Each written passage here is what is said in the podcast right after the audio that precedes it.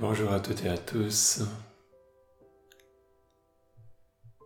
Bienvenue pour un nouvel épisode du podcast Vivre à sa juste place. J'ai le plaisir de vous accueillir aujourd'hui pour parler du poète libanais Khalil Gibran, qui a été et qui est toujours une énorme source d'aspiration, d'émerveillement et de joie dans ma vie.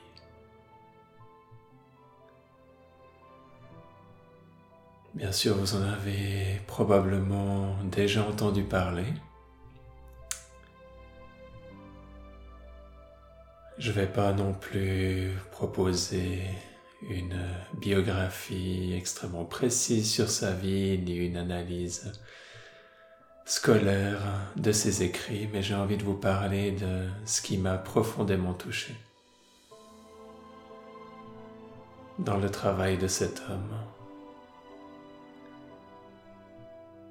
Et ça va être comme un thème récurrent dans ce podcast que de vous parler de certaines des personnes qui m'ont inspiré sur mon chemin.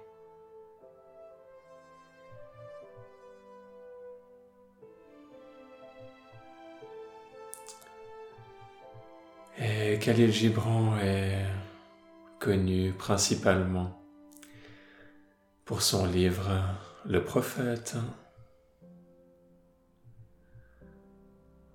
livre qui quelque part condense tout son savoir-faire en quelques pages très succincts. Mais Khalil Gibran a écrit également d'autres ouvrages pour lesquels il est peut-être moins connu. Il a écrit des histoires notamment, des pièces de théâtre qui sont toutes compilées, ou en tout cas j'imagine la plupart dans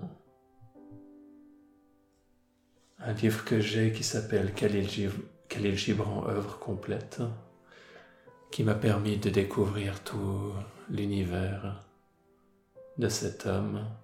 Et ce qui m'a profondément marqué, déjà que à la base le poème m'avait énormément inspiré, tous les poèmes du prophète.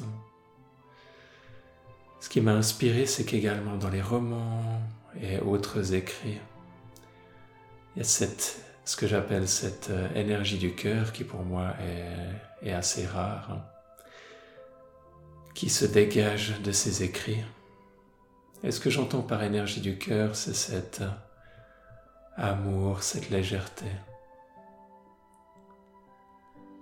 cette euh, simplicité, cet émerveillement pour, euh, pour la vie, cette passion qui s'éveille à travers euh, son écriture, cette poésie qui coule naturellement.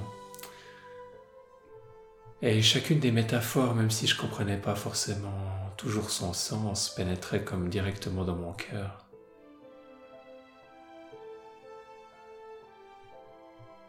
Et comme si elle me chargeait émotionnellement. Même que des fois, quand je suis un peu plus fatigué, je, des fois, de la peine à rester concentré sur ce que je lis, simplement de continuer à lire me remplit émotionnellement. C'est quelque chose d'assez particulier que j'ai pas rencontré avec beaucoup beaucoup d'auteurs. Et pour moi personnellement, alors peut-être à cause de mes propres inclinations vers la poésie et l'écriture, ou peut-être pour d'autres raisons, c'est probablement celui ou un de ceux qui résonne le plus fort dans ce domaine-là. Et donc j'ai énormément d'admiration pour toute l'œuvre de Khalil Gibran. Et c'est de ça que j'ai envie de vous parler aujourd'hui. Il y a eu une très chouette adaptation qui a été faite euh, sous la forme d'un film d'animation du, du prophète que si vous avez aimé le livre, je vous encourage de, regarder. J'ai vraiment trouvé qu'elle était, était bien faite et de bonne qualité. Je serais curieux de savoir ce que vous en pensez.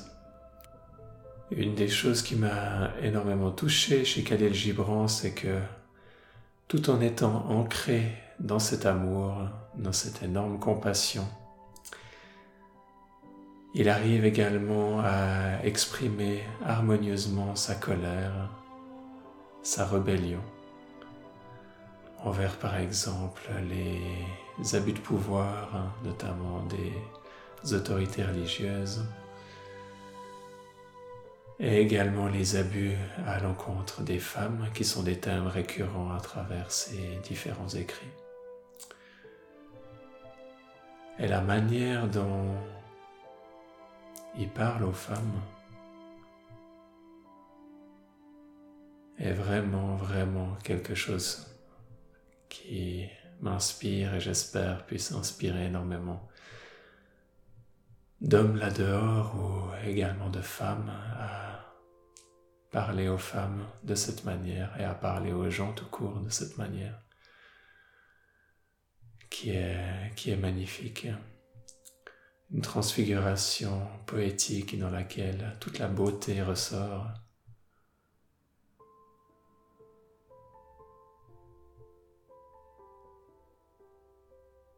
Et quand on lit Khalil Gibran, en tout cas l'effet que moi ça me fait, c'est comme si j'étais emporté par le vent ou emporté par le courant d'une rivière et que c'était complètement sans effort. Comme si tout sonnait juste dans cette écriture. J'imagine qu'en écrivant ça, il était lui-même emporté dans ce courant du cœur pour que ça ressorte avec une telle intensité.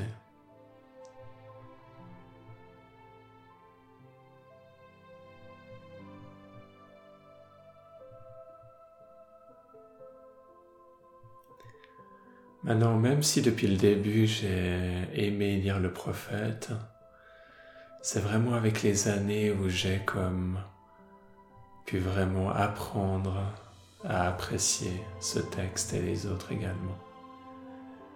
J'ai l'impression que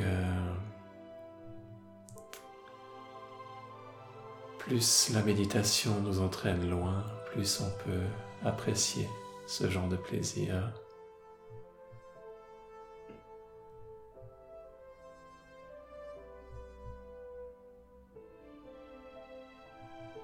Et plus on peut reconnaître la vraie profondeur et la vraie valeur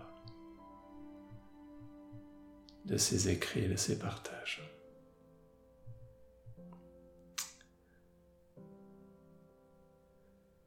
Une chose intéressante à savoir, c'est que Khalil Gibran a écrit à la fois en arabe et en anglais. Le prophète a été un des textes écrits en, en anglais.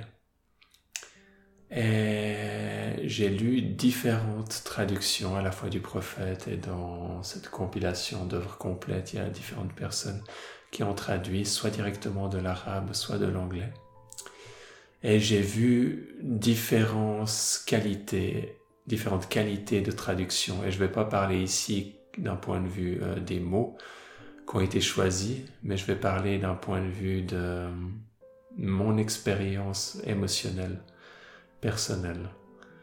Alors je peux personnellement pas lire l'arabe, donc j'ai lu seulement les traductions qui ont été faites euh, directement de, l'arabe au français.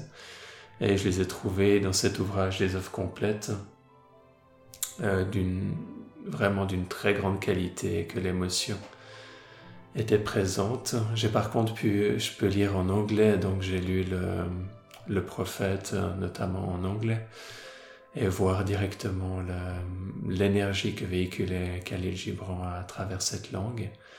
Mais j'ai lu beaucoup de différentes traductions de l'anglais au français, et dès où j'ai été très très déçu. Et au fait, il y en a une pour moi euh, qui est d'une qualité qui me, qui me parle énormément. Et les autres, alors j'en ai lu des qui m'inspiraient pas du tout. Euh, j'en ai lu des que, que j'aimais bien, mais il y en a une en particulier que je trouve, euh, que je trouve extraordinaire. Euh, sauf erreur, c'était l'édition, une édition en ligne Humantis, qui est, je crois, on peut, je sais pas si on peut commander le livre, mais en tout cas, il y avait la version PDF qu'on peut acheter en ligne. Là, je l'ai devant moi aux éditions Pocket. Euh, je trouve la traduction un peu en dessous de mon point de vue, euh, encore une fois, de mon expérience à travers, à travers ça. Euh, néanmoins, je voulais me baser sur ce texte pour vous lire des passages. Et je ne vais pas vous lire l'amour qui est peut-être la plus, la plus connue, mais je voulais vous lire un qui m'a beaucoup, beaucoup parlé. Et je vais vous expliquer pourquoi ça fait sens aussi avec ce que j'enseigne, qui est le bien et le mal. Et euh, je vais vous donner également mon interprétation et vous parler de quelques liens par rapport à, à ce que j'enseigne sans avoir pour autant la prétention d'épuiser tout le sujet. Donc le bien et le mal. L'un des anciens de la cité dit alors, Parle-nous du bien et du mal. Il répondit, Du bien qui est en vous je peux parler, mais non du mal car qu'est-ce que le mal, sinon le bien torturé par sa propre faim et sa propre soif? Et je répète, du bien qui est en vous, je peux parler, mais non du mal, car qu'est-ce que le mal, sinon le bien torturé par sa propre faim et sa propre soif? On a ici cette idée qui est très similaire au travail avec les parts. Dans le travail avec les parts, on reconnaît les intentions positives, de toutes les parts, que chacune des parts veut assouvir certains besoins. Oui, il y a des parts qui vont être maladroites, euh, néanmoins elles auront toujours des bonnes intentions. Et ici, mon interprétation de ce, passage est exactement la même chose. Qu'est-ce que le mal sinon le bien torturé par sa propre faim et sa propre soif? Comme si les parts pouvaient être torturées par leur propre souffrance et ainsi euh, pas pouvoir s'exprimer harmonieusement. Donc à la fois des parts qui sont ignorantes de certaines réalités, mais aussi des, fins, des parts qui sont qui ont envie de euh, remplir leurs besoins. Et il continue. En vérité, quand le bien a faim, donc sous-entend, on peut aussi le comprendre quand une part a faim. Il cherche sa nourriture jusque dans les grottes obscures, et quand il a soif, il boit même les eaux mortes. Donc on peut voir ça avec un, bah, être humain, bien sûr, qui est affamé, qui est assoiffé, mais on peut voir aussi un niveau émotionnel, comprendre ça, qu'une personne qui a besoin, qui est en manque d'amour, qui est en manque de valorisation, euh, qui est en manque de rassurance, va être comme une personne affamée qui va vouloir s'attacher à ses émotions, malgré le fait que des fois c'est pas euh, une manière noble de d'accomplir d'accomplir tout ça d'une manière éthique. Et il continue, vous êtes bon lorsque vous faites un avec vous-même. Donc, vous êtes bon lorsque vous faites un avec vous-même, c'est cette idée d'intégration. On fait un avec soi-même quand on est connecté avec le soi et que toutes les parts autour travaillent en harmonie. Cependant, lorsque vous ne faites pas un avec vous-même, vous, n'êtes pas mauvais pour autant. Donc même quand on n'est pas connecté avec le soi et que les parts ne travaillent pas en harmonie, on n'est pas mauvais pour autant. Car une maison divisée n'est pas un repère de voleurs, mais seulement une maison divisée. Et donc, on peut voir cette métaphore de la maison divisée comme les parts qui sont qui travaillent pas ensemble comme une équipe d'une manière cohérente, car une maison divisée n'est pas un repère de voleurs, mais seulement une maison divisée. Malgré tout, chacune de ses parts ne va pas être comme un voleur. Chacune de ses parts a de bonnes intentions. Et un navire sans gouvernail peut dériver à l'aventure parmi des îles périlleuses, sans pour autant sombrer par le fond. Donc malgré le fait que peut-être la direction est pas optimale, on peut quand même continuer à avancer sur notre chemin. C'est peut-être pas la trajectoire la plus rapide dans notre évolution, mais malgré tout, on continue à avancer. Vous êtes bon lorsque vous vous efforcez de donner de vous-même. Cependant, vous n'êtes pas mauvais lorsque vous recherchez un bénéfice pour vous-même. Le fait de vouloir remplir ses propres besoins et satisfaire ses parts n'est pas une mauvaise chose également. Car en essayant d'obtenir un profit, vous n'êtes qu'une racine qui s'accroche à la terre et suce son sein. Et là, il y a cette métaphore avec l'arbre, donc, qui continue avec les prochains versets. Bien sûr, le fruit ne peut pas dire à la racine, sois comme moi, mûr, plein et généreux de son abondance. Bien sûr, on peut voir le fruit comme étant la partie qui nous intéresse le plus des fois dans un arbre. D'ailleurs, on parle des arbres euh, souvent par rapport au nom du fruit, qui vont nous donner les pommiers, les poiriers, etc. Et donc, on est vraiment très intéressé dans un arbre par rapport aux fruits parce qu'on va pouvoir les manger. Et, autant une personne peut être intéressante par rapport à ce qu'elle peut offrir, néanmoins elle a aussi besoin de recevoir. Donc les fruits et les racines sont comme deux fonctions complémentaires. Car le fruit a besoin de donner tout comme la racine a besoin de recevoir. Vous êtes, bon lorsque vous parlez parfaitement éveillé, donc avec conscience. Cependant, vous n'êtes pas mauvais lorsque votre langue bredouille dans votre sommeil. Donc, quand votre langue bredouille dans votre sommeil, justement, le sommeil aussi un des, des symboles pour, euh, pour dire justement que la personne n'est pas consciente, mais qu'elle n'est pas mauvaise non plus. Et même un discours hésitant peut renforcer une langue chétive. Donc on a encore une fois cette notion, on ne prend pas forcément la direction la plus rapide, mais néanmoins, ça nous fait pas, ça nous fait toujours avancer. Vous êtes bon lorsque vous marchez vers votre but d'un pas ferme et hardi. Cependant, vous n'êtes pas mauvais lorsque vous vous y rendez en boitant. Même les boiteux ne vont pas à reculons. Donc là, on continue cette même métaphore encore et encore.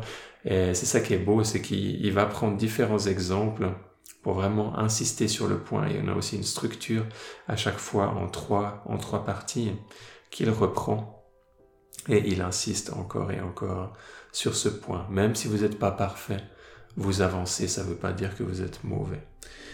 Mais vous qui êtes fort et rapide, gardez-vous de boiter devant les infirmes comme si c'était une marque de bonté. Donc si vous êtes fort, si vous avez certaines qualités, c'est pas une bonne chose de penser être humble en ne montrant pas cette qualité. L'humilité ça ne veut pas dire ne pas montrer vos forces. L'humilité, au fait, vient du terme euh, euh, humus, qui veut dire terre. Je ne sais plus si c'est une étymologie latine, euh, probablement, qui veut dire terre, et au fait, qui, implique voir les choses comme elles sont. Ça veut dire qu'en général, on n'a pas envie d'être orgueilleux et de se surestimer, de dire qu'on est le meilleur si on l'est pas. Mais si on est le meilleur, c'est aussi juste de le reconnaître. Après, comment est-ce qu'on évalue ce genre de choses, etc., etc., c'est toute une autre histoire. Mais reconnaître ses forces fait partie de l'humilité. Et la modestie, si on veut jouer un peu avec, avec les mots, qui peut être pour les apparences de vouloir comme jouer une, euh, une fausse humilité pour plaire, est pas la même chose, à mon sens. Mais vous qui êtes fort et rapide, gardez-vous de boiter devant les infirmes comme si c'était une marque de bonté. Vous êtes bon de multiples manières. Et quand vous n'êtes pas bon, vous n'êtes pas mauvais pour autant. Vous êtes seulement indolent et paresseux. Quel dommage que le cerf ne puisse enseigner la vitesse à la tortue. Quand le désir d'atteindre votre moi, votre moi géant réside. Ah, pardon. Dans le désir d'atteindre votre moi géant réside votre bonté et ce désir est présent en chacun de vous. Donc, on a tous cette aspiration et cette euh, flamme intérieure, des fois pas toujours très manifestée, elle peut être assez dormante, mais on a tous cette aspiration qui va se réveiller un jour ou l'autre, dans cette vie ou dans une autre, à atteindre euh, le moi géant, ce qu'il appelle le moi géant, qui va être ici le soi, ce que j'appelle le soi avec un S majuscule, à atteindre cette partie hein, spirituelle de l'être. Dans le désir d'atteindre votre moi géant réside votre bonté. Donc, tous les êtres sont bons parce que tous les êtres ont cette bonté innée par défaut. Elle peut être couverte de certaines souffrances qui rend les gens maladroits, mais tous les gens sont bons et j'insiste beaucoup dans certaines méditations guidées, notamment par euh, en, utilisant euh, une, une terminologie un peu différente, mais qui revient à la même idée en disant vous êtes précieux, vous êtes un cadeau. Cette même idée qui est là derrière. Mais chez certains d'entre vous, il est un torrent impétueux dévalant vers la mer, emportant les secrets des collines et les champs de la forêt. Donc là, on parle du désir. Chez certains d'entre vous, il a un torrent impétueux dévalant vers la mer, emportant les secrets des collines et les champs de la forêt. Donc vraiment, les désirs peuvent être très intenses. Chez d'autres, ce désir est un maigre ruisseau qui s'étiole en méandre et en boucle avant de rejoindre tardivement le rivage. Mais que celui dont le désir est ardent ne dise pas à celui dont le désir est faible, Pourquoi es-tu lent et hésitant? Car celui qui possède la vraie bonté ne demande pas à l'homme nu Où sont tes habits? Ni au, ni au vagabond qu'est devenu ta maison? On a ici une magnifique euh, leçon. Et qui est aussi quelque part profondément engrainée dans notre société à vouloir, euh, à admirer les gens qui ont, qui ont de, qui ont de la passion, qui sont dynamiques, qui sont entreprenants, et à dénigrer les personnes qui ont moins de passion, à dénigrer les personnes qui ont moins d'entrain, à dénigrer les personnes qui avancent moins vite. Et là, on a une belle leçon d'acceptation et d'accueil du rythme de chacun. Et que celui qui, a la, qui possède la vraie bonté, donc celui qui est quelque part, tout le monde est bon, mais celui qui est mature dans sa bonté ne demande pas à l'homme nu où sont tes habits, ni au vagabond qui est devenu ta maison. Il y a cette euh, compréhension et ce respect du rythme de chacun qui s'installe. Voilà donc mon interprétation par rapport à certains des enseignements avec les parts de ce poème du bien et du mal dans Le Prophète aux éditions Pocket, traduit de l'anglais par Didier Sénécal. C'est un énorme plaisir de partager les choses qui me font plaisir, qui m'inspirent et qui me passionnent. J'espère que ça vous intéresse, que ça vous a intéressé que ça peut vous inspirer à découvrir et redécouvrir Khalil Gibran et à prendre le temps d'apprécier chacun de ses mots, à prendre le temps de voyager avec lui. Il y a une très grande richesse, une très grande profondeur. En plus, c'est pas quelqu'un qui est très éloigné historiquement par rapport, par rapport à nous. Donc quelque part, il parle déjà notre langage. Et euh, il a ses, compréhensions de la psychologie qui sont pas toujours, euh, voire rarement, euh, bien amenées avec la, et mariées avec la spiritualité.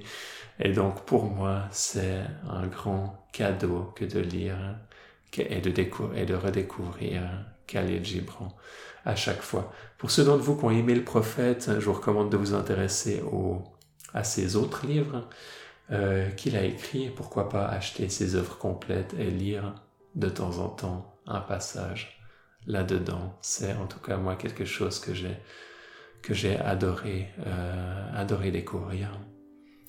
Et dites-moi si vous avez remarqué aussi que certaines traductions vous parlaient plus, si vous avez ce genre ce genre d'expérience ou qu'est-ce que vous ressentez quand vous lisez Khalil Gibran, ça m'intéresse également. Et je vous dis à tout bientôt pour un prochain épisode. À bientôt.